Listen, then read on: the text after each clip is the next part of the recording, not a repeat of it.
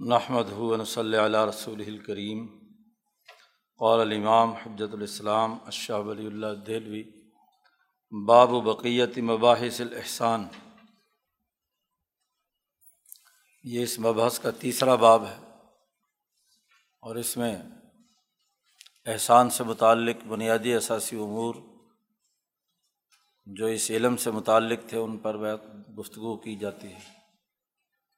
پہلے دو ابواب میں شاہ صاحب نے یہ بات واضح کی ہے کہ ایک علم الشرائع ہے اور ایک علم الاحسان شرائع کی تفصیلات پیچھے بیان ہو چکی ہیں۔ علم الاحسان پر یہاں ان ابواب سے بات چل رہی تھی۔ پھر علم الاحسان کے حوالے سے بنیادی بات یہ ارشاد فرمائی کہ انسانی اعمال جو اخلاق پیدا کرنے کا ذریعہ بنتے ہیں، تو پہلے ان اخلاق کا تعین ہونا ضروری ہے کہ وہ اخلاق کون سے ہیں۔ تو یہ بات واضح کی گئی کہ وہ بنیادی طور پر اخلاق چار ہیں۔ تہارت اخبات سماہت اور عدالت۔ چار بنیادی اخلاق کا حصول تمام تر شرائع سے مقصود ہے۔ اخلاق پیدا ہوں۔ یہ اخلاق کیسے پیدا ہوں گے؟ اس کے لیے نبی اکرم صلی اللہ علیہ وسلم نے ایک کامل اور مکمل نظام وضع فرمایا۔ چنانچہ پچھلے باب میں دس بنیادی اذکار بیان کیے تھے۔ کہ یہ احسان کی صفت پیدا کرنے کے لیے ضروری ہے کہ یہ دس اذکار مقررہ اوقات میں کیے جائیں۔ سبحان اللہ الحمد للہ ولا الہ اللہ اللہ اکبر، استغفار، ادعیہ استعاضہ اور نبی اکرم صلی اللہ علیہ وسلم پر درود شریف کی کثرت۔ تو یہ دس اذکار کی تفصیل پیچھے بیان ہو چکی ہے۔ اب علم الاحسان سے متعلق جو باقی مباحث رہ گئے ہیں، ان کے لیے شاہ صاحب یہاں اس باب میں گفتگو کرتے ہیں۔ اس لیے شاہ صاحب نے اس کا عنوان قائم کیا ہے۔ بقیت و مباحث الاحسان۔ صفت احسان کے حصول سے متعلق باقی مباحث۔ سب سے پہلے ایک اصولی بات ارشاد فرمائی۔ علم شاہ صاحب کا انداز اور اسلوب یہ ہے کہ پہلے ایک بنیادی علمی قاعدہ بیان کرتے ہیں، پھر اس قاعدے کی وضاحت کے لیے جو اس سے متعلق احادیث اور روایات موجود ہوتی ہیں، انہیں لاتے ہیں اور ان کی تشریح اور ان کی حکمت اور حقیقت بیان کرتے ہیں۔ پہلی بنیادی علمی بات یہ بیان فرمائی کہ اے علم، ان لحاظ الاخلاق الربا کہ یہ جو چار اخلاق پیچھے بیان کیے تھے تہارت اخبات سماہت اور عدالت، ان اخلاق کے حصول کے کچھ اسباب ہیں، کچھ موانع ہیں، کچھ علامات تین بنیادی باتیں ان اخلاق کے حوالے سے فرما رہے ہیں۔ سب سے پہلی بات تو یہ ہے کہ اخلاق اربا کے حصول کی کچھ اسباب تک تصب و بہا، جن اسباب کے ذریعے سے یہ اخلاق انسان میں پیدا ہوں۔ انسان پاکیزہ ہونا چاہتا ہے۔ اللہ کی طرف رجوع کرنا چاہتا ہے، اخبات اللہ کی کیفیت پیدا کرنا چاہتا ہے۔ سماحت نفس اور ملکہ عدالت پیدا کرنا چاہتا ہے۔ تو اس کے کچھ اسباب ہیں۔ ان اسباب کی نشاندہی کی ہے۔ ایسے ہی وہ موانع تم نا عنہا ان اخلاق کے حصول کے راستے کے کچھ حجابات اور موانع ہیں۔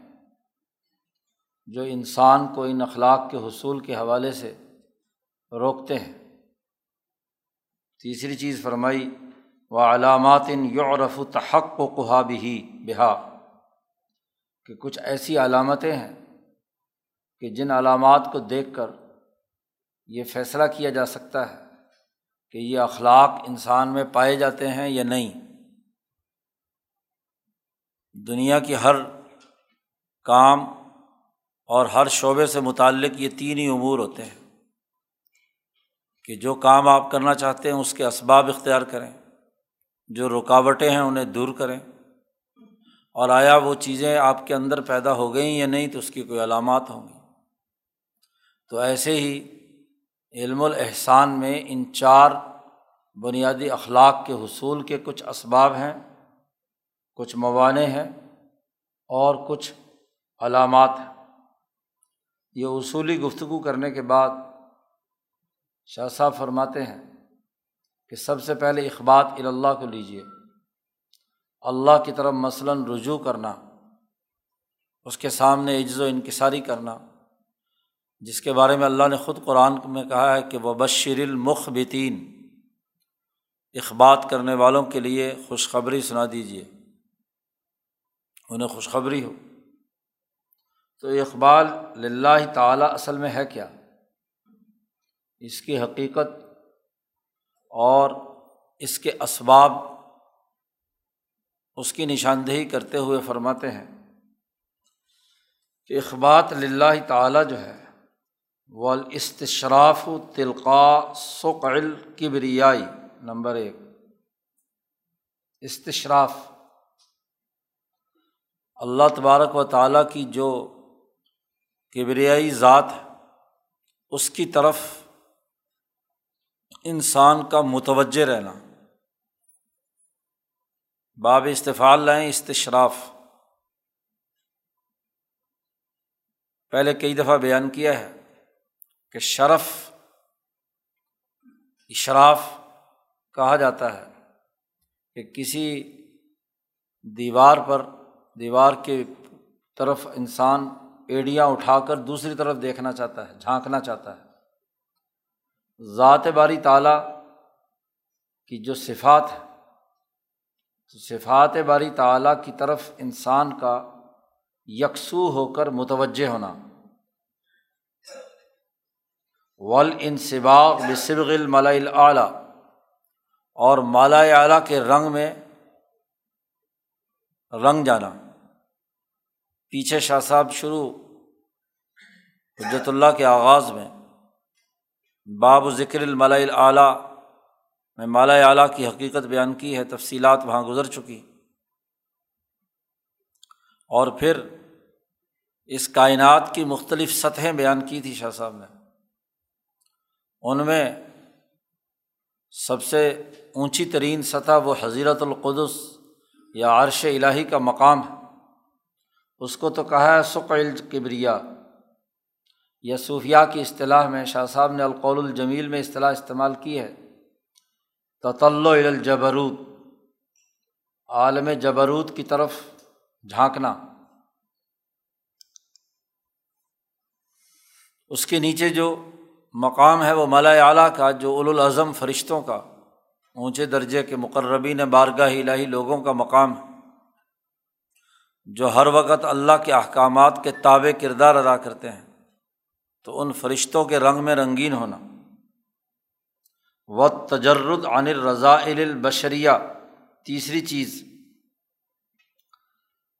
انسان کے اندر جو بشری رضائل، بہیمیت کی وجہ سے پائے جاتے ہیں، ان سے علیحدگی اختیار کرنا۔ صفت احسان کے حوالے سے انسانوں کی کئی قسمیں ہوتی ہیں۔ پیچھے شاہ صاحب کی وہ بحث یاد رکھیے، جس میں ہم نے پڑھا تھا کہ انسان کئی طرح کے ہوتے ہیں۔ آٹھ اقسام بیان کی تھی۔ ان میں سب سے اونچے درجے کے وہ لوگ ہیں جن کی ملکیت عالیہ ہوتی ہے۔ تو ملکیت عالیہ والے لوگ جیسے الاظم امبیا علیہم السلام یا ان کے مخصوص حواریین اور صدیقین۔ ان کی ملکیت عالیہ ہوتی ہے۔ اس لیے وہ عالم جبروت یعنی مرتبہ صفات و ذات کی طرف جھانکنے کی اہلیت اور صلاحیت رکھتے ہیں۔ دوسرے درجے کے لوگ وہ ہوتے ہیں کہ جن کی ملکیت اس درجے کی عالیہ نہیں ہوتی، عالیہ تو ہوتی ہے۔ لیکن دوسرے درجے میں وہ مالا اعلیٰ تک زیادہ سے زیادہ ان کی رسائی ہو سکتی ہے۔ اور تیسرے درجے کے وہ لوگ جو مالا صافل کے ساتھ تعلق رکھتے ہیں، ان کے اندر صلاحیت اور استعداد یہ ہوتی ہے کہ وہ تجرد عن رضا البشریہ کہ بشری رضائل سے پاک ہو کر عالم ملکوت کے ساتھ اپنا ربط اور تعلق پیدا کر لیتے ہیں۔ چوتھے درجے کے اور لوگ بھی ہوتے ہیں جو بالکل ہی ملا صافل کی ملکیت صافلہ رکھتے ہیں۔ وہ انتہائی جد وجہد اور مشقت سے ان کا اخبات الا یہی ہوتا ہے کہ ان کا نفس دنیاوی زندگی کے نقوش قبول نہ کرے۔ انسان دنیا میں رہتا ہے۔ جو جو امور اور کام سر انجام دیتا ہے، ان کاموں کی تصویر سب سے پہلے اس کے دماغ میں آتی ہے۔ پانی کی پیاس لگی تو پانی کا تصور دماغ میں آتا ہے۔ کھانے کی ضرورت پیش آئی تو کھانے کا تصور دماغ میں آتا ہے۔ بلکہ جس چیز کو کھانے کو جی چاہتا ہے، اس کا تصور آتا ہے۔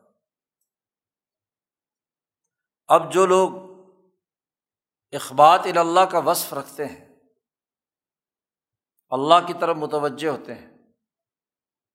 تو جیسے پیچھے شاہ صاحب نے تفصیل بیان کی تھی کہ جس وقت بھوک لگ رہی ہے، مثلاً پیاس لگ رہی ہے، تو پانی کا تصور اور روٹی کا تصور آیا۔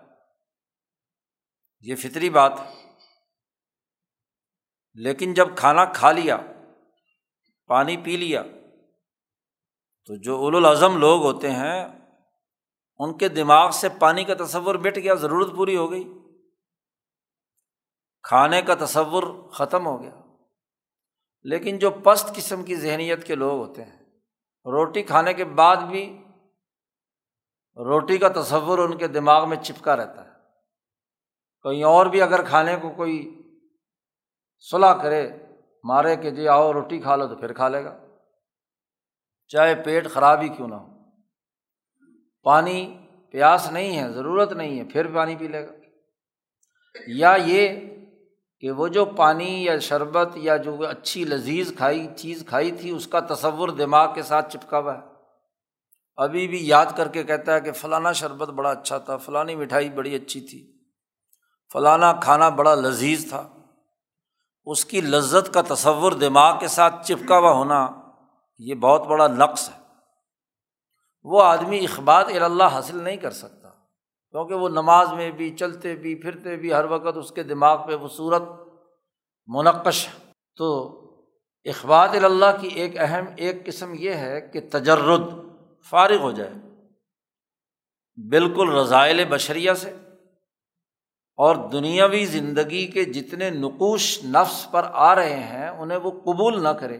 بس ضرورت کی حد تک ہے کہ دنیا میں ہے، تو دنیا میں ظاہر ہے کہ اس کو زندگی بسر کرنے کے لیے کھانا، پینا، پہننا وغیرہ وغیرہ اس کی ضروریات ہے لیکن وہ اس کے دل میں کھب کر نہ رہ جائے، نقش نہ ہو۔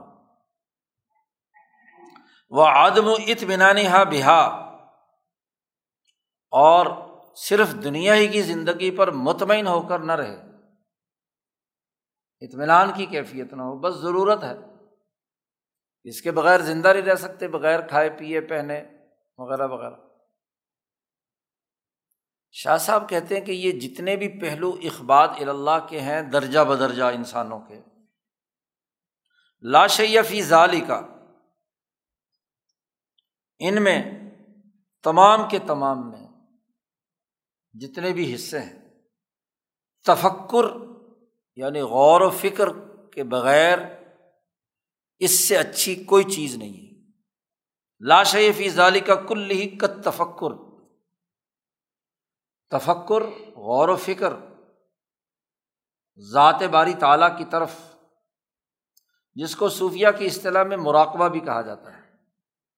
یا شاہ صاحب، چونکہ انداز شاہ صاحب کا یہ ہے کہ الفاظ بھی وہ منتخب کرتے ہیں جو خود نبی کرم صلی اللہ علیہ وسلم نے استعمال فرمائے ہیں۔ فکر جن کے پیش نظر ہے، تفکر ہے۔ یعنی اگر از خود فکر وہاں نہیں جا رہا، تو باب تفاعل ہے، تکلف سے جد وجہد اور کوشش سے فکر کو مرتکز کرنا ذات باری تعالیٰ کی طرف۔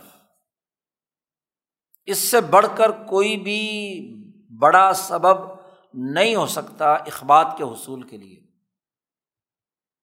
تطل الجبروت تشب و الملکوت اور تجرد اللہ کے لیے اس سے بڑھ کر کوئی اور سبب نہیں ہو سکتا۔ اور یہی مطلب ہے نبی کرم صلی اللہ علیہ وسلم کے اس قول کا۔ جس میں آپ صلی اللہ علیہ وسلم نے ارشاد فرمایا کہ فکر الساطن خیر من عبادتی ستینہ ثنا ایک گھڑی کا غور و فکر۔ ایک گھڑی کا غور و فکر ساٹھ سال کی عبادت سے بہتر ہے۔ یہ بات کون فرما رہے ہیں؟ نبی اکرم صلی اللہ علیہ وسلم۔ حضرت اقدس شاہ سعید احمد صاحب رائے پوری نے فکر ولی اللہ ہی اسی سے بنائی تھی کہ یہ فکر کا لفظ خود نبی اکرم صلی اللہ علیہ وسلم نے استعمال فرمایا ہے کہ ایک گھڑی کا غور و فکر ساٹھ سال کی عبادت سے زیادہ بغیر سوچے سمجھے ایک عبادت کر رہا ہے، رسم بنائی ہوئی ہے۔ اس کی قلب پر کوئی چوٹ نہیں لگی۔ اس کی روح جو ہے وہ بیدار نہیں ہوئی۔ اس میں یہ اخلاق اربا پیدا نہیں ہوئے۔ تو ایسی ظاہری رسمی عبادت یا نماز تو پرانے اور بوسیدہ کپڑے کی طرح لپیٹ کر منہ پر مار دی جاتی ہے۔ فکر ضروری ہے۔ اس لیے ایک گھڑی کا، ایک گھنٹے کا فکر، کہاں ساٹھ سال کی عبادت اب اس کا مطلب یہ ہوا کہ ان اخلاق اربا اور بالخصوص اخبات اللہ اللہ کی طرف متوجہ ہونا صفت احسان کے حصول کے لیے اس میں بنیادی کردار تفکر کا ہے۔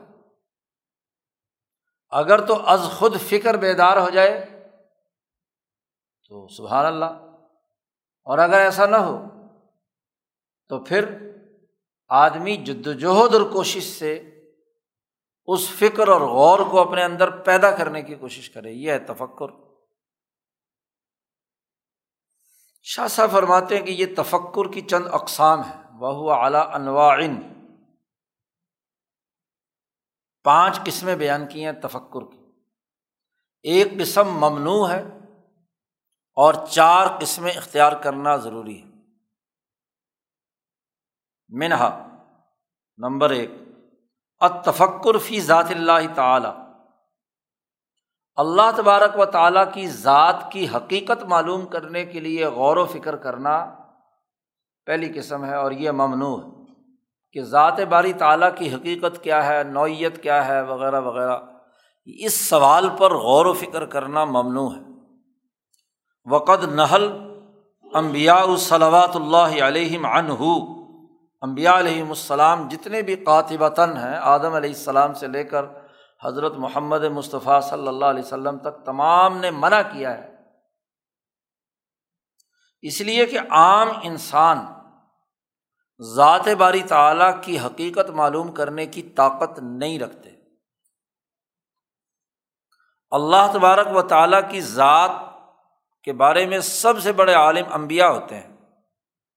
خود حضور صلی اللہ علیہ وسلم نے فرمایا کہ میں تم سب سے زیادہ بڑا عالم ہوں، زیادہ معرفت رکھتا ہوں ذات باری تعالیٰ کی۔ تو امبیا کا معاملہ تو الگ ہے۔ عام انسان ذات باری تعالیٰ کا ادراک، اس کی حقیقت نہیں پہنچ سکتا۔ وہ لطیف الخبیر، خود قرآن نے کہہ دیا۔ چنانچہ نبی اکرم صلی اللہ علیہ وسلم کا ایک ارشاد سا صاحب نقل کرتے ہیں، دو روایتیں ہیں۔ جی۔ ایک میں حضور صلی اللہ علیہ وسلم نے فرمایا کہ تفکرو فی اعلیٰ اللہ۔ اللہ کی نعمتوں میں غور و فکر کرو۔ ولا تفکرو فی اللہ۔ اللہ میں غور و فکر مت کرو۔ خود نبی اکرم صلی اللہ علیہ وسلم نے ممانعت فرما دی۔ اسی طرح دوسری روایت میں جو حضرت ابن عباس رضی اللہ تعالیٰ عنہ سے مروی ہے کہ تفکرو فی کل شعی ان ہر چیز میں غور و فکر کرو۔ ولا تفکرو فی ذات اللہ تعالیٰ، اللہ کی ذات کے بارے میں غور و فکر مت کرو، کیونکہ انسان کی رسائی نہیں ہے وہاں۔ تو یہ تفکر فی ذات اللہ، یہ ایک قسم ہے تفکر کی، لیکن اس کو روک دیا گیا، ممنوع قرار دے دیا گیا۔ نمبر دو اومنہ اتفکر فی صفات اللہ تعالیٰ۔ اللہ کی صفات کے بارے میں غور و فکر کرنا۔ مثلاً، اللہ عالم ہے، قدیر ہے، رحیم ہے، محیط ہے، علم قدرا رحمت، احاطہ۔ یہ اور باقی پیچھے صفات کی بحث میں جو اصول البر بیان کیے تھے، آٹھ بنیادی صفات، الحی ہے، القیوم ہے، وغیرہ وغیرہ۔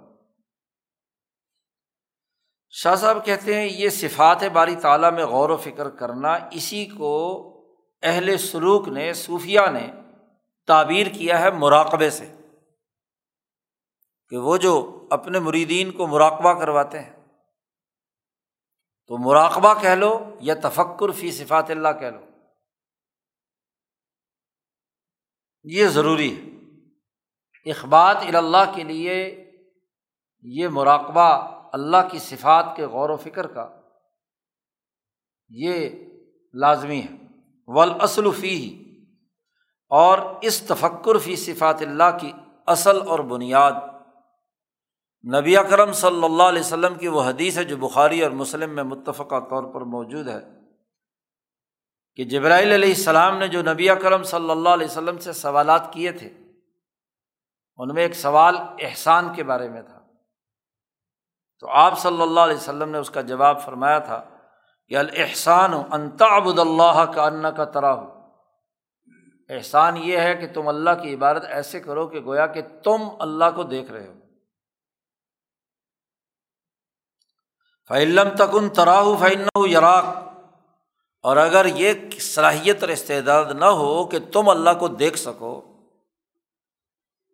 تو یہ یقین رکھو کہ وہ تمہیں دیکھ رہا ہے۔ فعن یراک۔ تو یہ نبی اکرم صلی اللہ علیہ وسلم نے صفت احسان کے حوالے سے بنیادی گفتگو کی۔ یہ جو دیکھنا ہے، اس کا تعلق اللہ کی صفات کا مشاہدہ کرنا ہے۔ ظاہر ہے کہ ذات تک جب رسائی نہیں، تو ذات کے دیکھنے کی بات یہاں پر نہیں ہے۔ یہاں جو دیکھنے کی بات ہو رہی ہے، وہ اللہ کی وہ صفات جو دنیا میں پوری کائنات کے اندر ان صفات کے مظاہر بکھرے ہوئے ہیں۔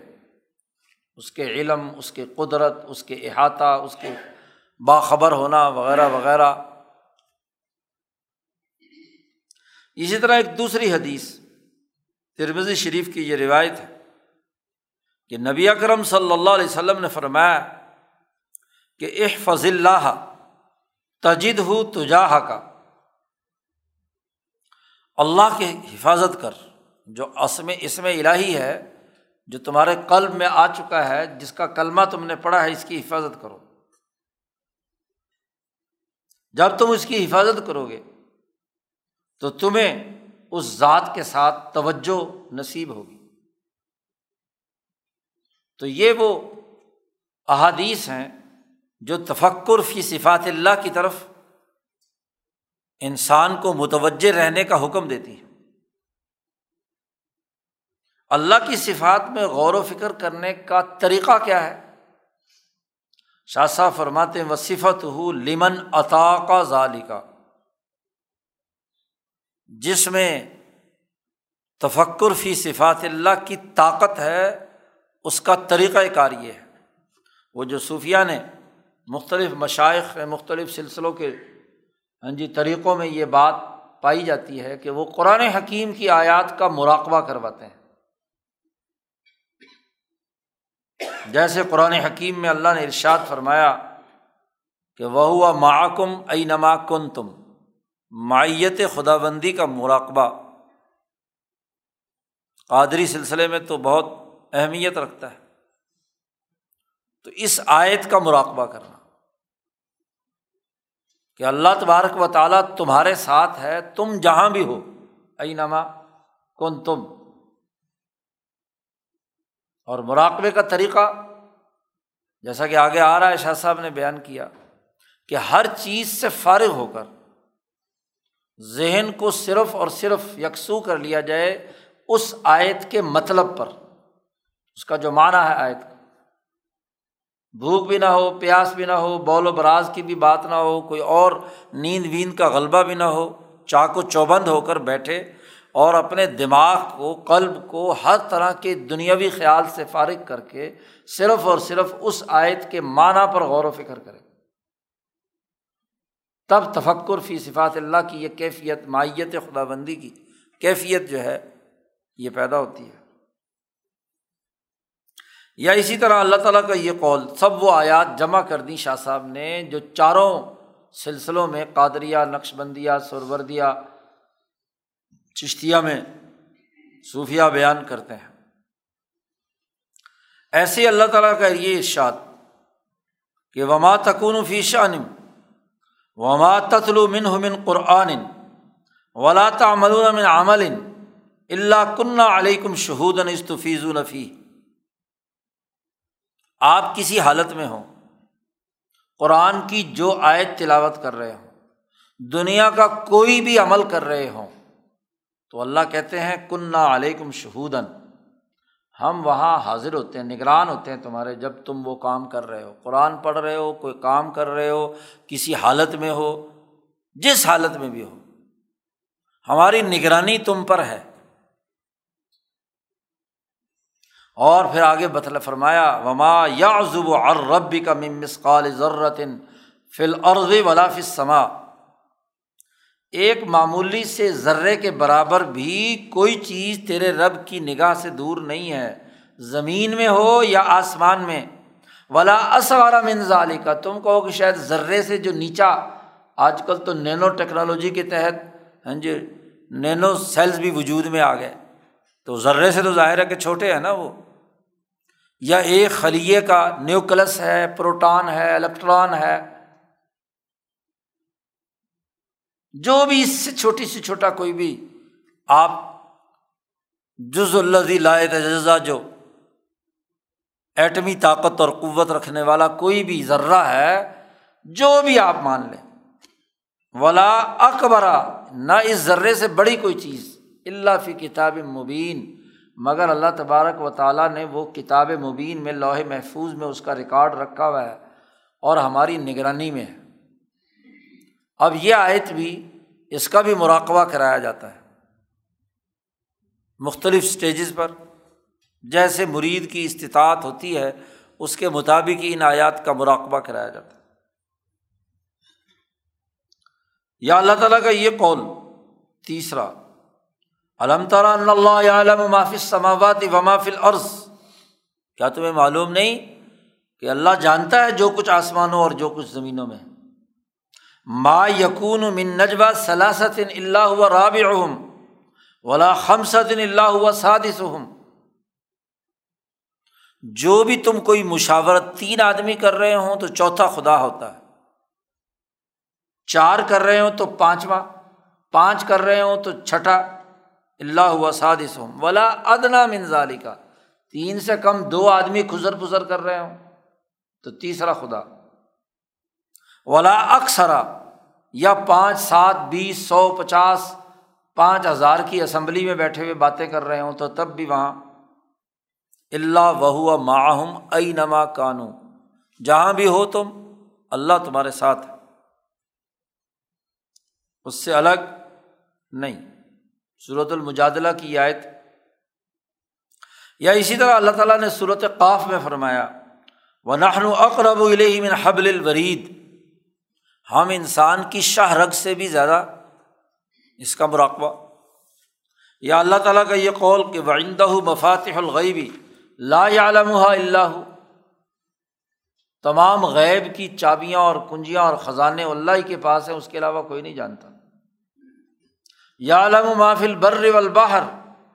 وہ اللہ جانتا ہے کہ خشکی میں کیا ہے اور سمندروں میں کیا ہے۔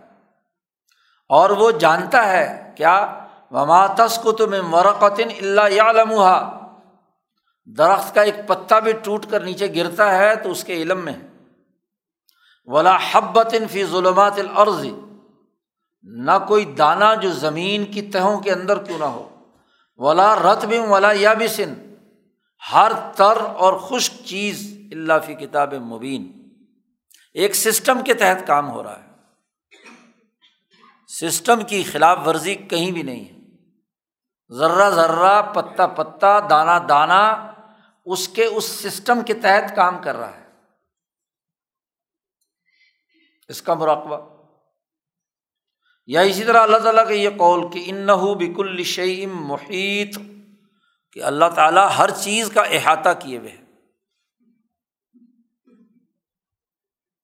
یا اسی طرح اللہ تعالیٰ کا یہ قول وہ القاہر فوق عباد ہی کہ اللہ تبارک و تعالیٰ اپنے بندوں پر قاہر اور غالب ہے۔ یا اسی طرح یہ اللہ تعالیٰ کا قول کہ وہ علاق الشعین قدیر کہ اللہ تعالیٰ ہر چیز پر قدرت رکھتا ہے۔ جیسی سالک کی نوعیت ہوتی ہے یا جس درجے کا اس کا مرض ہوتا ہے، اس کے مطابق شیخ جو ہے اس کو ان مراقبوں میں سے، ان آیات میں سے کسی آیت کا مراقبہ بتلاتا ہے۔ تو اخبات اللہ کا بنیادی سبب، اس کے حصول کے بنیادی اسباب میں سے تفکر ہے۔ اور تفکر کی یہاں جو جن کی اجازت ہے، ان میں سے یہ پہلی قسم ہے، تفکر فی صفات اللہ تعالی۔ یہ تو آیات شاہ صاحب بطور دلیل کے لائے ہیں۔ اور اس کے بعد نبی کرم صلی اللہ علیہ وسلم کی چند احادیث بیان کی ہیں۔ نبی کرم صلی اللہ علیہ وسلم نے فرمایا اے علم اچھی طرح جان لو کہ ان الامت لویج تماعت علا فعو کا بشعین لم فعو کا اللہ بشعین قد قطب اللہ لک۔ کہ اگر سارے لوگ جمع ہو کر تمہیں کوئی نفع پہنچانا چاہیں ساری امت، ساری قوم، تو نہیں نفع پہنچا سکتے جب تک کہ اللہ نے نہ لکھا ہوا ہو۔ اللہ کی اجازت نہ ہو تو سارے تمام دنیا کے انسان بھی مل کر تمہیں کوئی فائدہ پہنچانا چاہیں تو نہیں پہنچا سکتے۔ حضور صلی اللہ علیہ وسلم نے فرمایا کہ اس کو علمی طور پر جان لو۔ اور آپ صلی اللہ علیہ وسلم نے فرمایا ولا تما یا ضرو کا بشعین لم یا ضرو کا اللہ بشعین قط قطب اللہ علیہ کا اگر سارے جمع ہو کر تجھے نقصان پہنچانا چاہیں، تو قطعی نقصان نہیں پہنچا سکتے کسی بھی طرح کا، سوائے اس کے کہ جو اللہ نے تمہارے لیے لکھ دیا۔ حضور صلی اللہ علیہ وسلم نے فرمایا رفیعت الاقلام قیامت تک پیدا ہونے والے انسان اور ان کے کاموں کی تمام باتیں قلم لکھ کر اٹھا لیے گئے ہیں۔ وہ جفت صحف اور جو صحیفے ہیں وہ خشک ہو چکے ہیں۔ اب نئی کوئی تحریر نہیں ہو سکتی۔ کائنات ایک طے شدہ نظام کے تحت چل رہی ہے۔ اور وہ نظام میں کوئی تغیر و تبدل نہیں ہے۔ پیچھے شاہ صاحب نے اس کے لیے دلیل بیان کی تھی کہ ورن تجد علی سنت اللہ تبدیلا، مستقل ایک باب قائم کیا تھا کہ کائنات اللہ کی سنت کے مطابق چل رہی ہے اور تم اللہ کی اس سنت میں کوئی تبدیلی اور تغیر نہیں پاؤ گے۔ ایسے ہی حدیث ایک پیچھے تفصیلی گزری تھی یا شاہ صاحب نے اس کا اقتباس بیان کیا۔ کہ نبی اکرم صلی اللہ علیہ وسلم نے فرمایا کہ اللہ کی رحمت کے سو درجے ہیں۔ اس کا ایک درجہ دنیا میں نازل ہوا ہے۔ جتنے جانداروں میں، انسانوں میں، مخلوقات میں تم محبت اور تعلق اور رحمت اور شفقت دیکھتے ہو، وہ اس ایک درجے میں ہے ننانوے درجے اللہ نے اپنے پاس رکھے ہوئے۔ اور وہ قیامت کے دن اس رحمت کا اظہار انسانیت پر کرے گا۔ تو یہ احادیث اس تفکر فی صفات اللہ پر دلالت کرتی ہے شاہ صاحب کہتے ہیں کہ جو آدمی مراقبہ کرنا چاہے یا تفکر فی صفات اللہ میں متوجہ ہونا چاہیے، چاہے تو سم تصور و معنی حادل آیات ان آیات کے معنی پر غور و فکر کرے، تصور کرے۔ من غیری تشبیہن ولا جہتن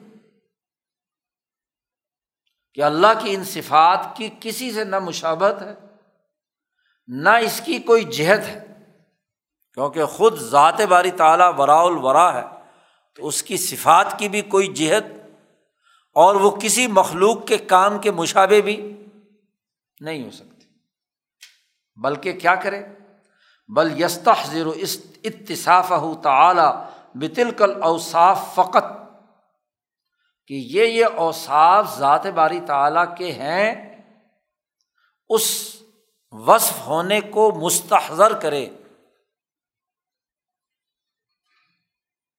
شاہ صاحب کہتے فن ضعف ان تصور جب ایک آیت کا مراقبہ شروع کیا اور اس کا تصور دماغ میں باندھ کر اپنے فکر کی پرواز کو بلند کیا اور یہ تصور بعد میں کچھ وقت گزرنے کے بعد کمزور پڑے تو دوبارہ وہ آیت پڑھ لے۔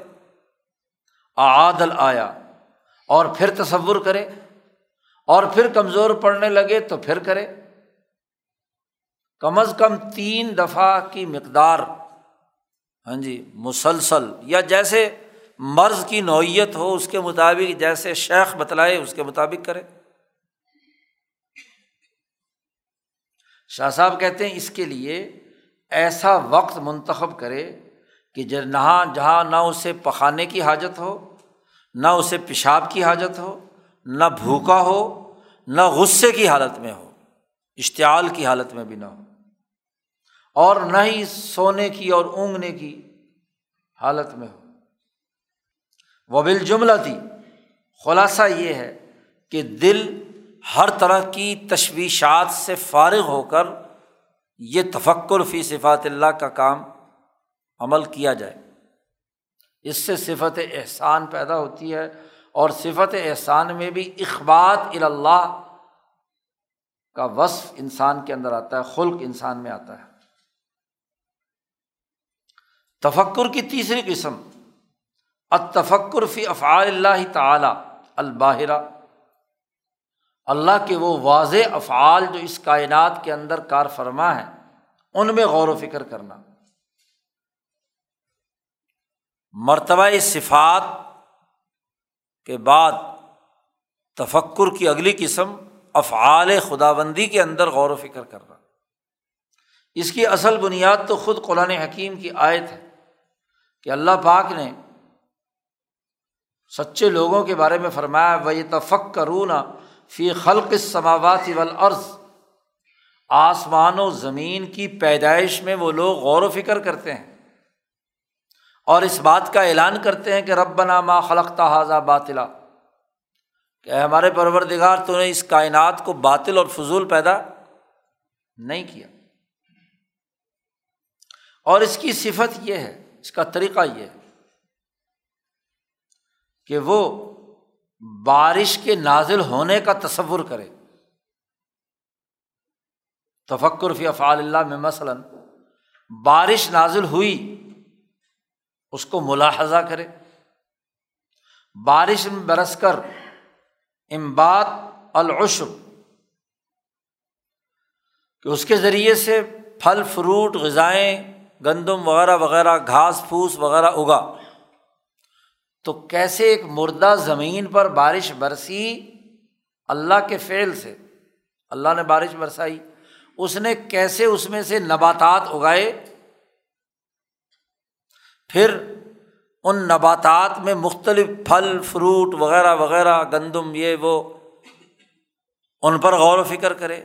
پھر اس کا تیار ہو کر انسان کی خوراک اور اس کی جسمانی ضروریات کا عمل خوراک اس نے کھائی، جسم کے اندر ہضم ہوئی، توانائی پیدا ہوئی، تو یہ ساری حمد و ثناء اس تناظر میں کہ اللہ کے اس فعل نے جو کائنات کے اندر اللہ نے بارش برسانے کا کیا، ہمارے لیے کتنی طرح طرح کی غذائیں پیدا کی اور اللہ کے اس احسان میں مستغرق ہو جائے، غرق کر لے اپنے آپ کو۔ یہ تفکر فی افعال اللہ تعالی۔ شاہ صاحب نے دوسری جگہ پر اس کو توحید افعالی کہا ہے۔ پہلے والے کو توحید صفاتی۔ اور یہ توحید یہ صوفیہ کی اصطلاحات۔ یہاں شاہ صاحب کوشش کرتے ہیں کہ جو آیات اور نبی کرم صلی اللہ علیہ وسلم کے الفاظ ہیں، ان کا استعمال کیا جائے۔ ہم آت وغیرہ جو صوفیہ کے علوم پر ہیں، وہاں شاہ صاحب صوفیہ کی اصطلاحات استعمال کرتے ہیں۔ چوتھی قسم تفکر کی تفکر فی ایام اللہ تعالی۔ اللہ تبارک و تعالیٰ کے جو ایام یعنی پچھلی تاریخ گزری ہے امبیا علیہم السلام کے واقعات جی نو علیہ السلام کا واقعہ ہے، حضرت ابراہیم علیہ السلام کا ہے، اسی طرح حضرت موسا علیہ السلام کا ہے۔ اس کو ایام اللہ اللہ نے کہا وہ ذکر ہم بے ایام اللہ۔ ان کو نصیحت کیجیے اللہ کے دنوں کی۔ اور ایام اللہ کے تفکر کا کیا مطلب ہے؟ اس بات پر غور و فکر کرنا کہ کیسے اللہ تبارک و تعالیٰ نے ایک قوم کو سربلند کیا۔ جیسے بنی اسرائیل موسا علیہ السلام نے انقلاب برپا کر کے موسا علیہ السلام کو بھیجا ہی اللہ نے انقلاب کے لیے؟ خود صورت القصص میں فرمایا نورید ان منا علدی نست ضعیف و فل عرض و نج عالم و نج عالم الوارثین کہ ہم نے بنی اسرائیل کو نیچے سے اٹھا کر جنہیں کمزور بنا دیا گیا تھا، ہم نے امام اور وارث بنا دیا۔ تو اس پر غور و فکر کرنا کہ کیسے، کیا اسباب اور کیا طریقۂ کار تھا جس سے ہاں جی بنی اسرائیل پستی کی حالت سے نکل کر بلندی کے مقام تک پہنچ گئے۔ اور اس پر غور و فکر کرنا کہ فرعون جو کہاں آنا رب کو اعلیٰ کا دعوے دار تھا، اس کو کیسے بحیرہ کلزم کے اندر غرق کر دیا پوری قوم کو۔ تو جو طاقتور، سرمایہ پرست، ملا اور مترف اور شیطان تھے، ان کو کیسے ذلیل اور رسوا کیا؟ اور وہ جو کمزور بنا دیے تھے، ان کو کیسے ان غریبوں، مزدوروں، کسانوں کو نیچے سے اٹھا کر حکمران بنا دیا؟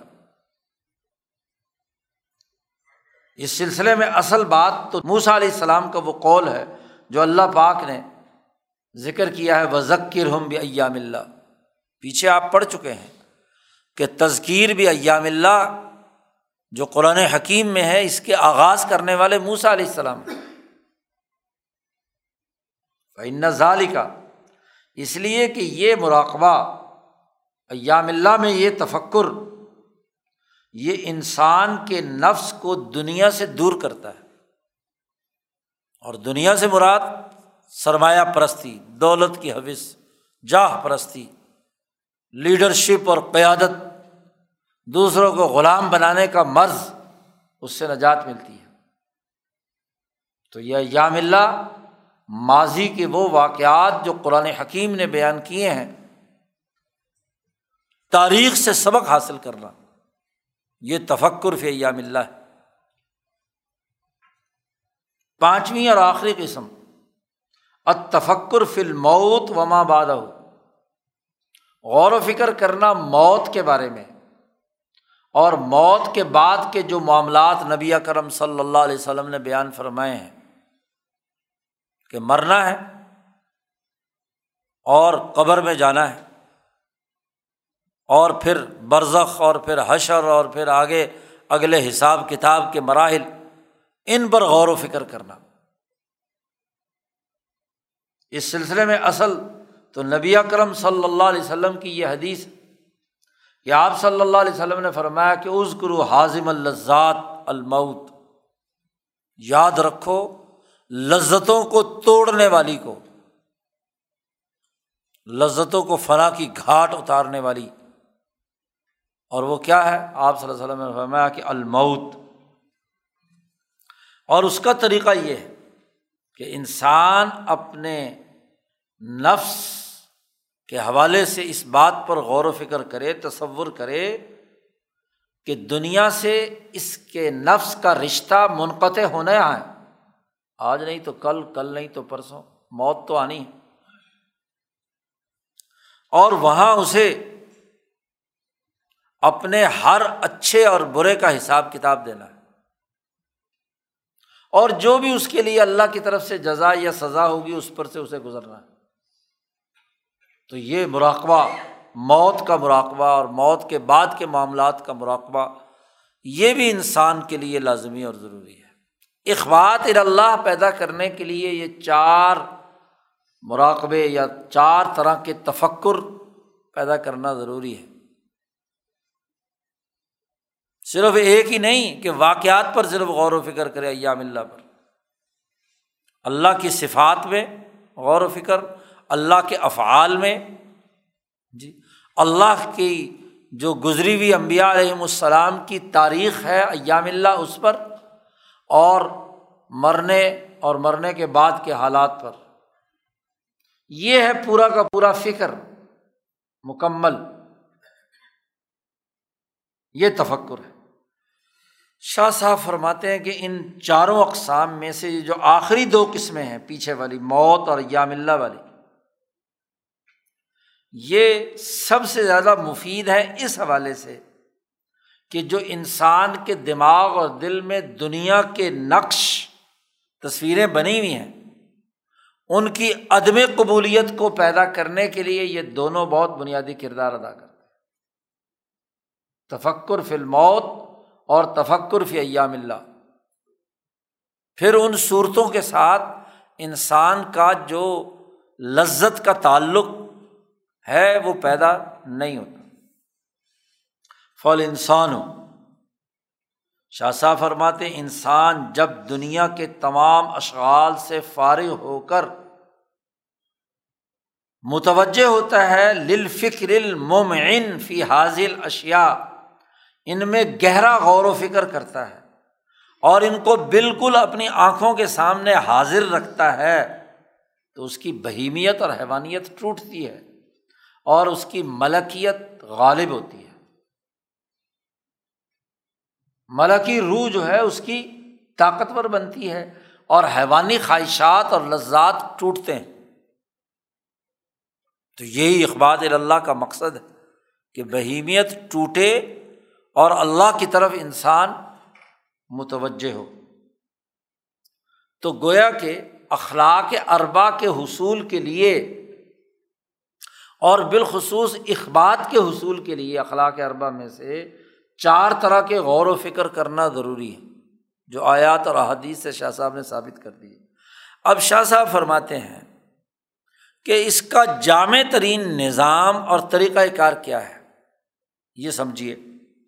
شاہ صاحب کہتے ہیں کہ چونکہ عام انسانوں کے لیے اس طرح گہرا غور و فکر کے لیے اپنے آپ کو فارغ کرنا ممکن نہیں ہوتا۔ سارا دن کام کاج کرتے ہیں، محنت مزدوری میں لگے ہوئے ہوتے ہیں، شام کو تھکے ہارے آ کر سو جاتے ہیں۔ تو عام آدمی کے لیے اس طرح اپنے ذہن کو خیالات سے پاک کر کے یکسو ہو کر یہ چار طرح کے مراقبے کرنا عام آدمی کے لیے بڑا مشکل ہے کیونکہ خیالات کی یلغار ان کے دماغوں پر رہتی ہے اور آج کل کے زمانے میں تو بہت ہی زیادہ رہتی ہے کیونکہ ہر وقت موبائل جیب میں جی گرد و پیش کی تصویروں سے تو جان بچا لے گا، لیکن یہ جو ہر وقت جیب میں ہے تو اس کو دیکھے گا۔ اور پھر وہ اتنی گہری تصویریں اور ہاں جی اب تو جتنے زیادہ پکسل ہوں گے، اتنی بڑی شاندار قسم کی تصویر آئے گی۔ اور اتنی وہ چمکدار، شاندار تصویر دماغ کے ساتھ چپک جاتی ہے۔ تو اس کو دماغ سے کھرچ کر نکالنا ہاں جی بڑا مشکل ہوتا ہے۔ بڑا فتنا پیدا ہو گیا۔ وہ احزار بینا ہم اور اس طرح کے غور و فکر کو اپنی آنکھوں کے سامنے حاضر کرنا عام لوگوں کے لیے بڑا مشکل ہے۔ تو وجب یوج اعلی اشواہن یو ابا فیح انواع الفکر۔ تو لازمی اور ضروری ہے کہ ان تصویروں کے مقابلے میں ایک اور تصویر کی شبہ ہو جس میں یہ چاروں قسم کی فکر کی اقسام پائی جاتی ہوں۔ تابیہ تو لفظ عربی میں کہتے ہیں لشکر کی تیاری مینجمنٹ لشکر کو، جماعت کو منظم کرنا۔ تو الگ الگ ان چاروں افکار پر غور و فکر کے لیے بیٹھنا، تو یہ اونچے درجے کے لوگوں کے لیے تو ممکن ہوتا ہے، عام لوگوں کے لیے نہیں ممکن۔ تو تصویر کا مقابلہ تصویر سے کرے تو تب کیا ہے؟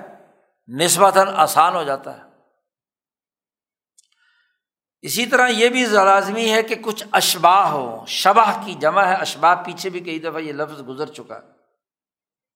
اور وہ حیا کلو یون فخی ہا روح ہا ایسا اسٹرکچر ہیکل کی جمع ہے حیاکل ایسا تشخص یا اسٹرکچر ڈھانچہ۔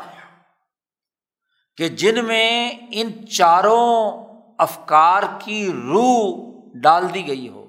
اللہ کی صفات کا مظہر بھی ہوں، اللہ کے افعال کا مظہر بھی ہوں، تاریخی استدلال بھی اس سے سمجھ میں آ جائے اور موت کی حقیقت بھی اس میں آ جائے۔ چاروں کی چاروں چیزیں۔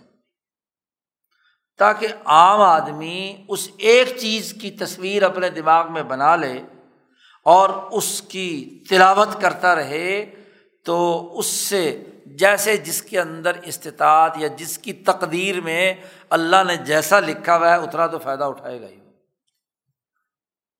شاہ صاحب کہتے ہیں، ان چاروں افکار کا جو جامع نظام ہے، وہ کتاب مقدس قرآن حکیم کی تلاوت میں ہے۔ وقت اوت یا نبی صلی اللہ علیہ وسلم القرآن جامع حاضل انواع۔ نبی اکرم صلی اللہ علیہ وسلم کو اللہ نے قرآن حکیم عطا کیا، جو ان تمام چاروں درجے کی افکار، تفکر پیدا کرنے کا جامع نظام ہے۔ نہ صرف قرآن، بلکہ و مسلح معاہو جتنے قرآن کی مقدار ہے، اتنی ہی صحیح ترین احادیث جو نبی اکرم صلی اللہ علیہ وسلم کو دی گئیں۔ سیاستہ میں اگر ان میں تمام کامل صحیح حدیثیں جمع کرو تو قرآن کے برابر تو ہیں ہی نا۔ اور احادیث قدسیہ مثلاً۔ قرآن جامع ہے، جس میں تفکر فی صفات اللہ بھی ہے، جیسا کہ پیچھے آیات بیان کی ہیں۔ اس میں تفکر فی افعال اللہ بھی ہے، تفکر فی ایام اللہ بھی ہے، اور تفکر بل موت اور وما بادہ بھی ہے۔ چاروں چیزوں کو جمع کر دیا۔ شروع میں شاہ صاحب نے ایک بات بیان کی تھی کہ قرآن نازل ہوا، جس میں تذکیرات ثلاثہ اور علم الاحکام اور علم المقاسمہ جی۔ پانچ بنیادی علوم قرآن حکیم میں اللہ نے بیان کر دیے، جو الفوظ القبیر کے پہلے باب میں بھی شاہ صاحب نے جن کی وضاحت کی ہے۔ اور شاہ صاحب کہتے ہیں، اور یہ بھی دیکھیں کہ اس قرآن حکیم اور احادیث کے اندر جو بھی کچھ گزشتہ امتوں کے حالات اور واقعات آ چکے ہیں، وہ تمام بھی اس کے اندر مشاہدہ کیے جا سکتے ہیں۔ تو قرآن جامع ہے، ان تمام جتنی بھی غور و فکر کی چیزیں ہیں یعنی اقبات اللہ کے لیے تدبر فی القرآن، قرآن حکیم میں غور و فکر کرنا۔ اب ہر صورت کا اپنا ایک ہیکل ہے، اپنا ایک ڈھانچہ ہے اور ایک اشبا ہے۔ تصویر جو آپ کے دماغ میں دنیا کی بنی ہوئی ہے، اس کو مٹا کر قرآن کی تصویر اپنے دماغ میں بنا لینا۔ تو تصویر کے بدلے میں تصویر آ گئی نا۔ جیسے وہ حافظوں کے دماغ میں جس جتنی سطروں والے قرآن پاک پر انہوں نے حفظ کیا ہوا ہوتا ہے نا، تو وہ قرآن پاک کی وہ جو صفحہ ہوتا ہے، وہ اس کے دماغ میں تصویر بنی ہوئی ہوتی ہے۔ تصویر دیکھ کر ہی پڑھ رہا ہوتا ہے نا۔ سولہ ستریا ہوگا تو سولہ ستری کوئی تیرہ ستریا ہوگا، اس کے مطابق کوئی پندرہ ستریا ہوگا، اس کے مطابق۔ تو تصویر کے بدلے میں تصویر آ گئی۔ عام آدمی کے لیے، قاری کے لیے تو یہی ہے کہ وہ اس تصویر کو مٹھائے اور دوسری تصویر۔ اور اگر حافظ نہیں ہے، تصویر دماغ میں نہیں ہے، تو قرآن کریم سامنے کھول لے۔ کھولے گا تو اس کی تصویر آئے گی نا دماغ میں۔ اب جیسے جیسے وہ آیات قرآن کی تلاوت کرے گا تو اس کا نقش اس کے دماغ میں بنے گا۔ اور وہ جو نقش پہلے بنے ہوئے ہیں، روٹی کے، کھانے کے، پینے کے، ادھر ادھر کے، ڈراموں، شراموں کے، وہ سارے کے سارے ختم ہوں گے۔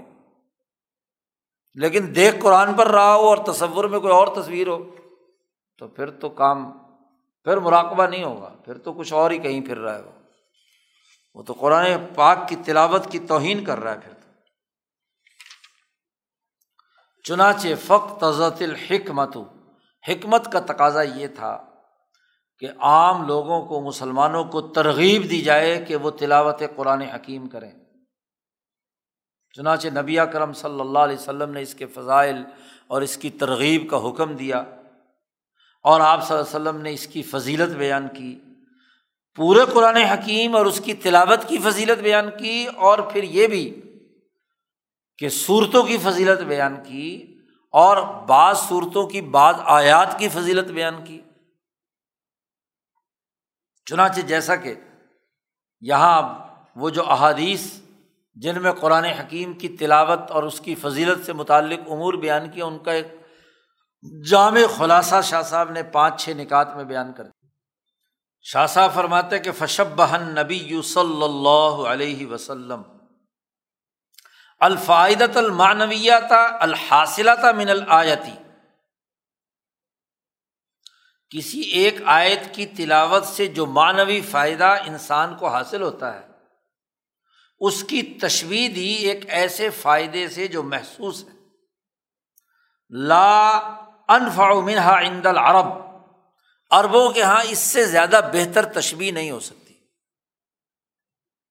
مثلاً اس حدیث کا ایک تھوڑا سا ٹکڑا شاہ صاحب چونکہ تفصیلی حدیث نہیں لاتے، اس لیے کہ شاہ صاحب کو پتہ ہے کہ جو پڑھنے والے ہیں، انہوں نے پہلے احادیث کی کتابیں پڑھی ہوں گی تو وہاں سے تفصیل سے دیکھ لیں گے۔ اشارہ کر دیتے ہیں۔ نبی اکرم صلی اللہ علیہ وسلم نے یہ مسلم شریف کی روایت ہے۔ آپ صلی اللہ علیہ وسلم نے ایک دفعہ صحابہ سے کہا، ایکم یحب یغ دعا کل یوم الا بتحان اول عقیق مدینہ منورہ میں فرمایا کہ کوئی آدمی وادی عقیق میں تم میں سے کوئی آدمی جائے روزانہ صبح کو کیا کوئی پسند کرے گا کہ ہر روز وادی عقیق میں یا وادی بتحان میں جائے؟ اور وہاں سے دو بڑے بڑے کوہان والی اونٹنیاں لے کر آئے۔ کو ماوا تعینی نا کا کو ماوئی کوما اس اونٹنی کو کہتے ہیں جس کی کوہان درمیان میں سے بہت اونچی ہو۔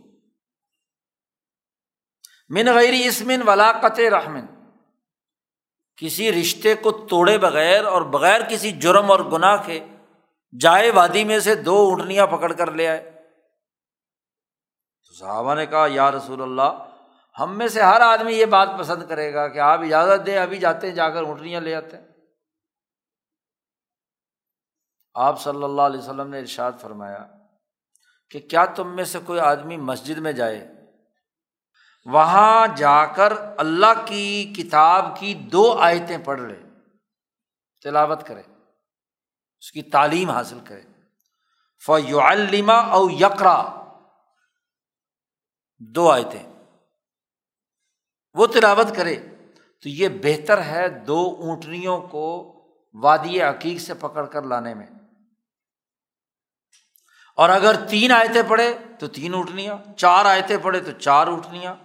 جتنی بھی گنتی بڑھاتا جائے۔ اب یہ آپ صلی اللہ علیہ وسلم نے آیات کا جو مانوی فائدہ تھا، اس کو دو اونٹنیوں کے فائدہ محسوسہ کے تناظر میں اربوں کو سمجھایا۔ غیر اربوں کو تو اونٹنیوں سے کیا تعلق ہے؟ عربوں کو خاص طور پر اونٹنیوں سے بہت بڑا مال، قیمتی مال سمجھا جاتا تھا، اس لیے ان کے سامنے اس طرح آپ صلی اللہ علیہ وسلم نے اس کی تشبیح دی۔ اس کو شاہ صاحب کہتے ہیں وہ یا ناقتن قوما، یا ایک روایت میں آتا ہے، خلیفتن سمینتن۔ ایسی اونٹنی جو گیابن ہو اور موٹی تازی ہو۔ تصویر المانا و تمسیل لہو حضور نے اس کی تصویر اور اس کی فضیلت بیان کرنے کے لیے۔ کیونکہ ہر آیت امام انقلاب مولانا عبید اللہ سندھی فرماتے ہیں کہ ہر آیت ایک مفہوم کلی رکھتی ہے۔ اور وہ مفہوم کلی انسانی سوسائٹی کے کسی نہ کسی شعبے کے بارے میں ہمیں رہنمائی دے رہی ہوتی ہے۔ یا خدا پرستی کی یا انسان دوستی کی۔ اللہ سے تعلق کی یا کسی سماجی معاملے کے معاہدہ نکاح، معاہدہ سیاست، معاہدہ معیشت ہاں جی وغیرہ وغیرہ کسی سے متعلق۔ تو آیات قرآن مفاہیم کلیہ رکھتی ہیں۔ تو دو آیتیں اگر کوئی سمجھ کر پڑھ لے جی تو اونٹنیاں اس کے مقابلے میں کیا حیثیت رکھتی ہیں تو دو آیتوں پر ہی غور و فکر اور تدبر۔ بلکہ صوفیہ کے یہاں تو ایک آیت آیت سے بھی آدھی آیت وہ معاگم اینما کن تم یہ پوری آیت کا ایک ٹکڑا ہے اور اسی کا مراقبہ اگر کرتا ہے۔ تو اونٹنیاں کیا حیثیت رکھتی ہیں اس کے مقابلے یا نبی اکرم صلی اللہ علیہ وسلم نے تشویح دی کہ جو آدمی تلاوت کرتا ہے، وہ گویا کہ فرشتے کی طرح ہے بال ملائی کا کیونکہ قرآن حکیم فرشتوں کے ذریعے سے آیا جبرائیل امین لے کر آئے، تو گویا کہ وہ انسان جو تلاوت کر رہا ہے، گویا کہ فرشتہ ہے اس دنیا میں۔ اس کو تشبیح دی نبی اکرم صلی اللہ علیہ وسلم فرشتے سے۔ یا اسی طرح نبی اکرم صلی اللہ علیہ وسلم نے آیات کے پڑھنے کا اجر بیان کیا کہ ایک حرف پر کتنی نیکیاں ملتی ہیں؟ کہ ہر ہر حرف پر نیکیاں ملتی ہیں؟ نبی اکرم صلی اللہ علیہ وسلم نے فرمایا کہ من قرا حرف من کتاب اللہ فلاح بھی حسنا جس نے ایک آیت بھی تلاوت کی تو اس کے لیے بھی ایک اس کو اجر ملے گا۔ یا جیسے فرمایا، الماہر بالقرآن ما سفرت الکرام، کہ جو قرآن کا ماہر ہے، وہ فرشتوں کے ساتھ شامل ہو گیا۔ وہ وہی ہے جو قرآن کے پورے نظام کو سمجھتا ہے اور اس مہارت کو آگے منتقل بھی کرتا ہے۔ یا اسی طرح نبی اکرم صلی اللہ علیہ وسلم نے لوگوں کے درجے بیان کیے ہیں۔ بخاری کے آخری باپ کے اندر وہ احادیث موجود ہے۔ ختم بخاری میں ہم پڑھتے ہیں یہاں ہاں جی کہ جس میں نبی اکرم صلی اللہ علیہ وسلم نے مومن کی منافق کی مثال دی ہے۔ وہ مومن جو قرآن پڑھتا ہے، اس کی مثال دی تھی اترجا کی طرح۔ شکن جبین جی۔ اور دوسرا، جو مومن قاری تو ہے لیکن پڑھ نہیں رہا، تو اس کی مثال وہاں نبی اکرم صلی اللہ علیہ وسلم دی ہے کھجور کی۔ اور وہ منافق قرآن حکیم بھی نہیں پڑھ رہا، تو اس کی مثال دی ہے وہ حنزلہ سے۔ کوڑ تما حنزلہ کڑوا ترین۔ اور وہ منافق جو قرآن پڑھ رہا ہے ہے منافق، اس کی مثال دی ہے وہاں ریحانہ، ریحان کا پھول۔ اب اس کی خوشبو تو ہوتی ہے، لیکن خود ذائقہ اس کا کڑوا ہوتا ہے۔ تو یہ تفصیل اس حدیث میں موجود ہے۔ تو فضیلت بیان کی قرآن پڑھنے والے کی۔ اسی طرح نبی اکرم صلی اللہ علیہ وسلم نے قرآن کی صورتوں کے بارے میں فرمایا کہ قیامت کے دن یہ ایک اپنا ایک جسم رکھیں گی۔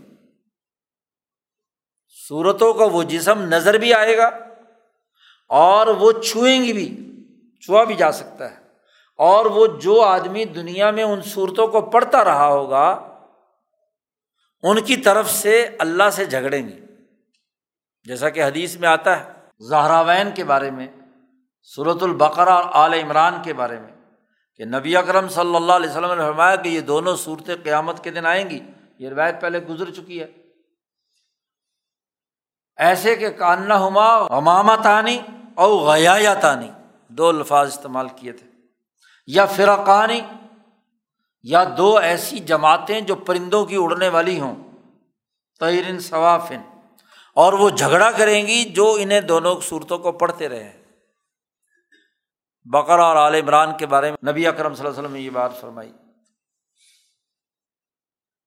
اور وزالی کا اور یہ جو ان آیات کا جھگڑا کرنا ہے، اس کی نوعیت کیا ہوگی؟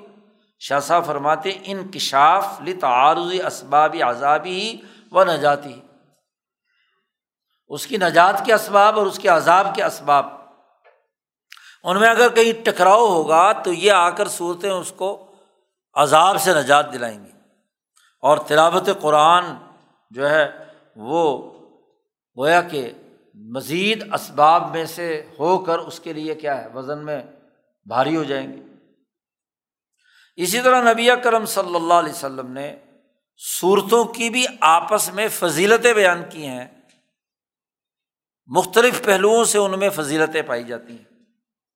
اور وہ انما تتفاضل لمعان۔ کچھ معنوں اور مفاہیم کی وجہ سے ان کے اندر مرتبے اور فضیلتیں پائی جاتی ہیں۔ مثلاً شاہ صاحب فرماتے ہیں، نمبر ایک، کہ بعض صورتیں اللہ کی صفات میں غور و فکر کے حوالے سے زیادہ افضل ہے، زیادہ اجماع ہے۔ مثلاً آیت الکرسی۔ آیت الکرسی کی تلاوت تفکر فی صفات اللہ میں افضل ہے۔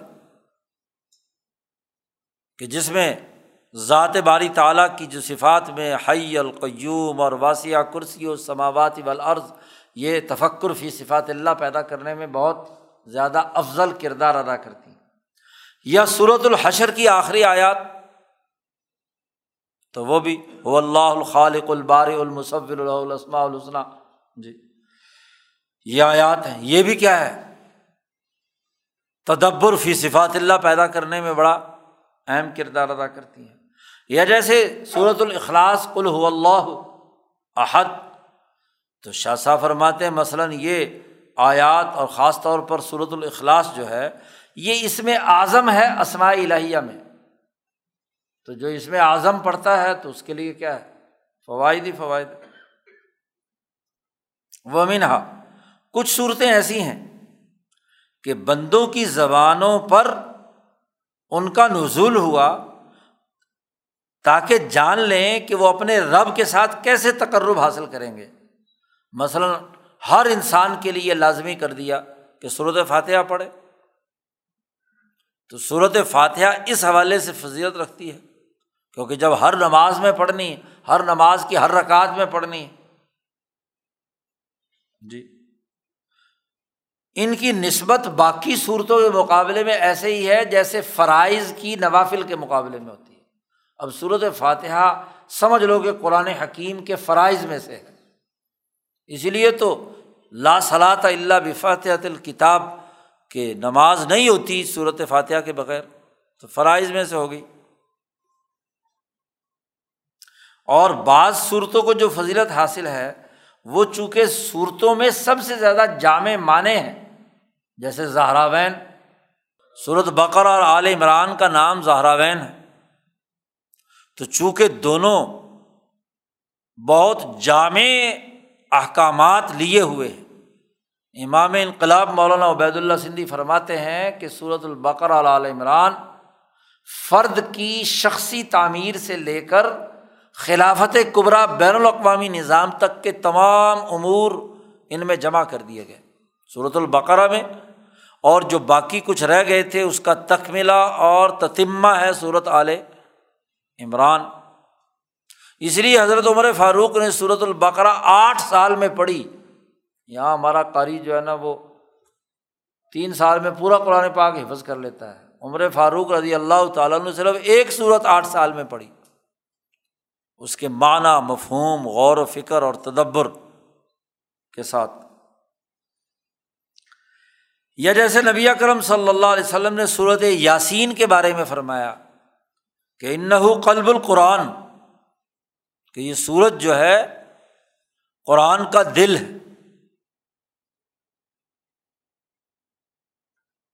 اس لیے کہ قلب وہ ہوتا ہے جو درمیان میں ہو۔ درمیان میں ہوتا ہے نا دل، سر اوپر اور باقی دھڑ نیچے۔ تو یہ صورت یاسین، صورت کی جو تقسیم کی گئی ہے صحابہ کے زمانے سے ہاں جی ان میں یہ صورت مسانی میں سے ہے۔ نہ مہین میں سے، نہ مفصلات میں سے۔ صورتوں کی تین قسمیں ہیں۔ ایک وہ جو طوال مفصل کہلاتی ہیں۔ بڑی، پھر معین کہلاتی ہیں۔ پھر کیا ہے؟ مفصلات کہلاتی ہیں جو چھوٹی چھوٹی صورتیں آخری پارے میں ہیں۔ اور ایک کیا ہے؟ سو سے کم ہوں تو مسانی ہیں۔ سو سے اوپر دو سو تک ہوں تو مین کہلاتی ہیں۔ اور جو دو سو سے اوپر ہیں وہ تیوال کہلاتی ہیں۔ تو یہ مسانی ہے درمیان میں ہے تراسی آیات ہیں صورت یاسین کی۔ اس لیے اس کو قلب القرآن کہا گیا۔ اور فضائل بھی بیان کیا نبی اکرم صلی اللہ علیہ وسلم نے۔ اور پھر اس صورت یاسین کا کمال یہ ہے کہ اس میں آیات توکل بھی ہیں، آیات تفویض اپنے آپ کو اللہ کے سفرد کرنے والی آیات بھی ہیں، آیات توحید بھی ہیں۔ اور یہ تینوں شعبے محدث ان تاکیہ کی زبان سے ادا کیے گئے محدث نہیں ہے یہاں، محدث۔ جو نبی کرم صلی اللہ علیہ وسلم نے فرمایا تھا کہ گزشتہ امبیا کے جو نائبین ہیں، محدث ہوتے تھے اور میری امت میں اگر کوئی محدث ہے تو وہ عمر فاروق ہے۔ یعنی وہ فرد جس سے اللہ تعالیٰ باتیں کرتا ہے۔ اللہ کی باتیں جنہیں سمجھ آتی ہیں۔ اسی لیے قرآن کی آیات کے نزول سے ہفتہ، دو ہفتہ پہلے ہی وہ بات عمر فاروق کسی نہ کسی انداز میں آپ صلی اللہ علیہ وسلم کے سامنے بیان کر دیتے تھے، جیسے پردے والی آیت ہے وغیرہ وغیرہ۔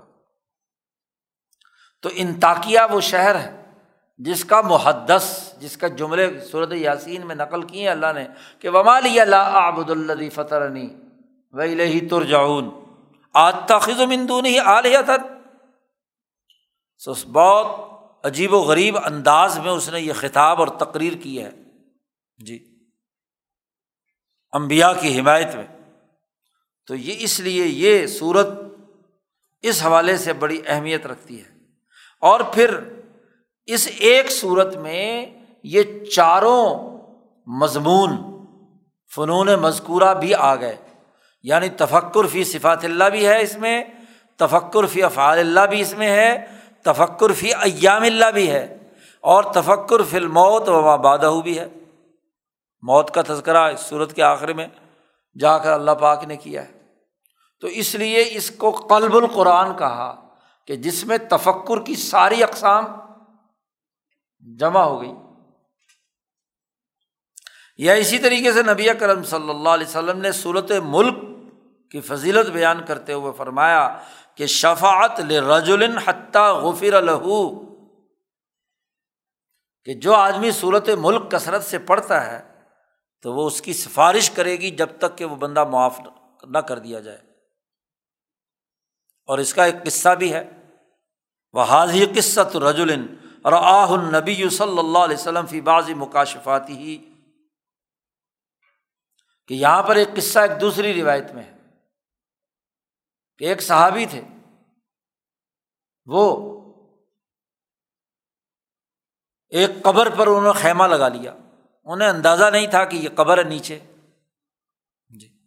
اس قبر کے اوپر انہوں نے اپنا خیمہ لگا کر وہاں اپنی رہائش کر لی اور وہاں وہ صورت ملک کی تلاوت کرتے رہے۔ ابن عباس کی روایت ہے کہ ایسا معاملہ پیش آیا۔ جی۔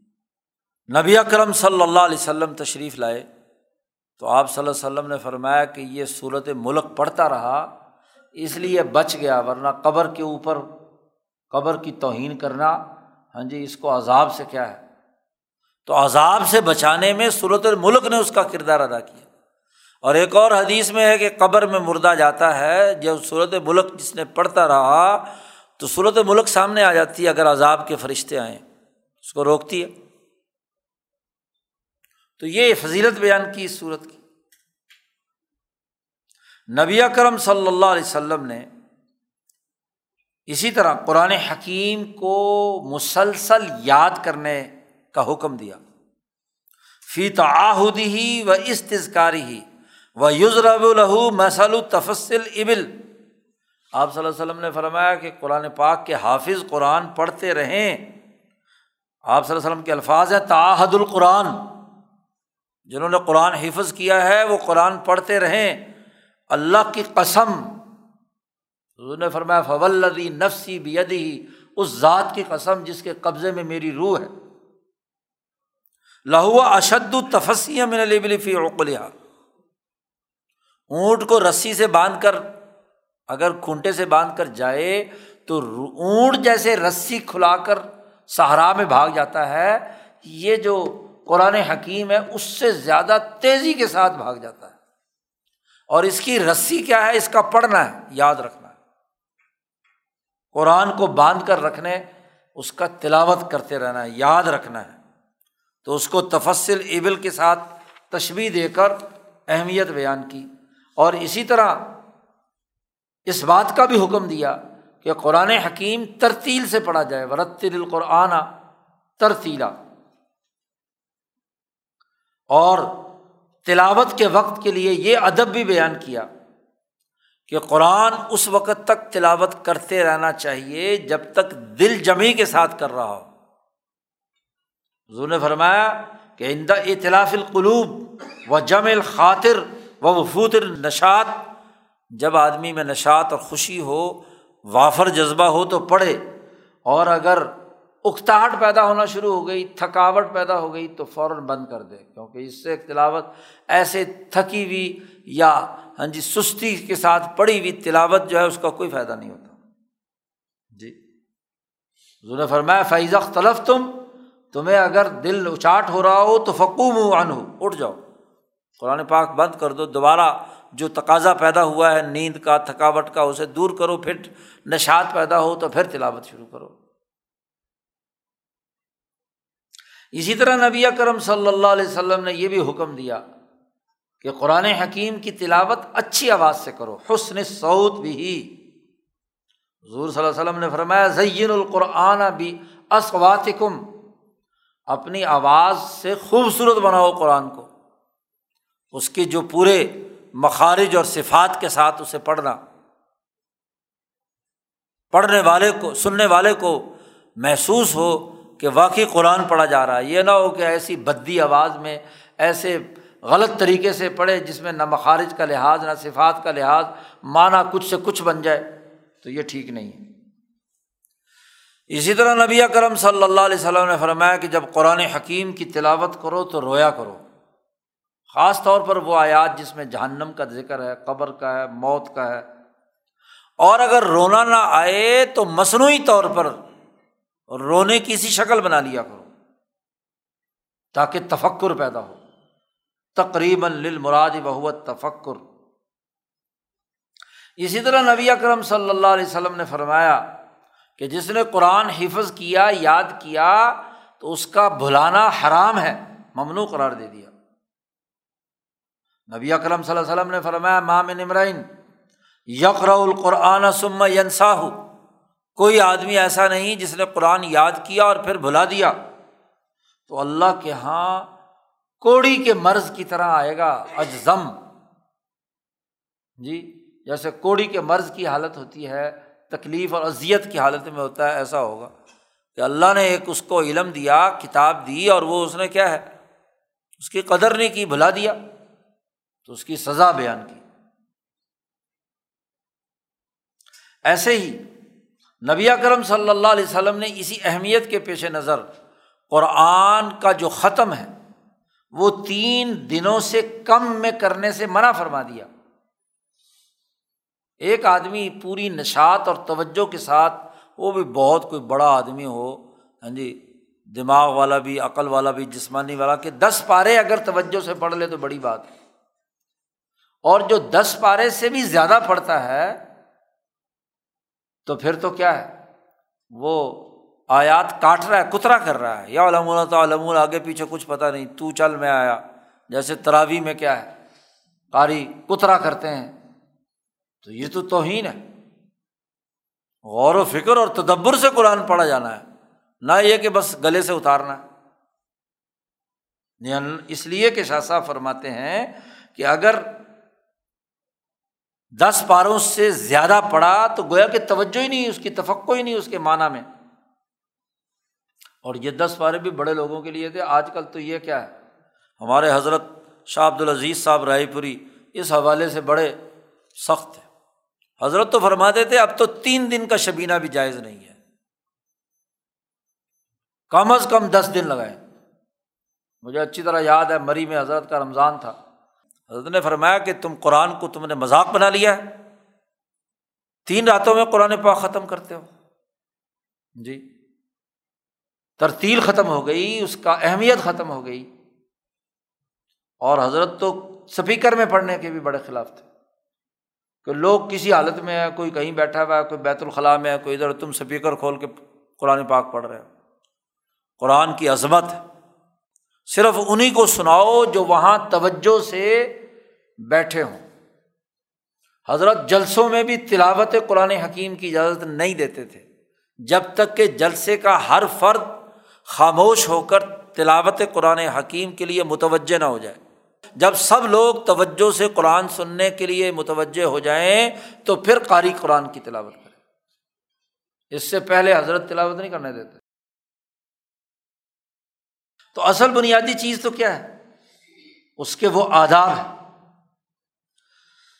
قرآن حکیم کی فضیلتی کے تناظر میں شاہ صاحب فرماتے ہیں کہ نبی کرم صلی اللہ علیہ وسلم نے قرأت میں رخصت دی کہ سات صبا قرأت یا عشرہ قرأت میں سے جس سے چاہو پڑھ لو۔ اللہ لغات العرب۔ عرب کی یہ سات کراتے ہیں جو عام طور پر قرا کے یہاں پائی جاتی ہیں۔ تسہیل علیہم ان کی سہولت کے لیے۔ لنفی ہی اس لیے کہ اس میں ہاں جی ایک امی بھی ہے، ایک بڑا بوڑھا بھی ہے، ایک بچہ بھی ہے، تو تمام کا لحاظ رکھ کر قرآن حکیم کی تلاوت جس کو جو سہولت ہو، کیونکہ سات لہجے تھے حجاز میں، تو ہر لہجے والوں کو اپنے لہجے کے مطابق پڑھنے کی اجازت دی گئی۔ یہاں تک تو قرآن حکیم سے اخبات اللہ کس سے متعلق باتیں شاہ صاحب نے جمع کی اس کے بعد شاہ صاحب فرماتے ہیں کہ وہ مما اوت یا نبی صلی اللہ علیہ وسلم فی غیر القرآنی انہ عز و جل قرآن کے علاوہ جو احادیث قدسیاں ہیں، وہ بھی اخبات اللہ کے اندر ایک اہم کردار ادا کرتی ہیں۔ جی۔ تو قرآن حکیم کی بات یہاں مکمل ہو گئی۔ آگے یہ احادیث سے متعلق گفتگو ہے۔ اللہ وسلم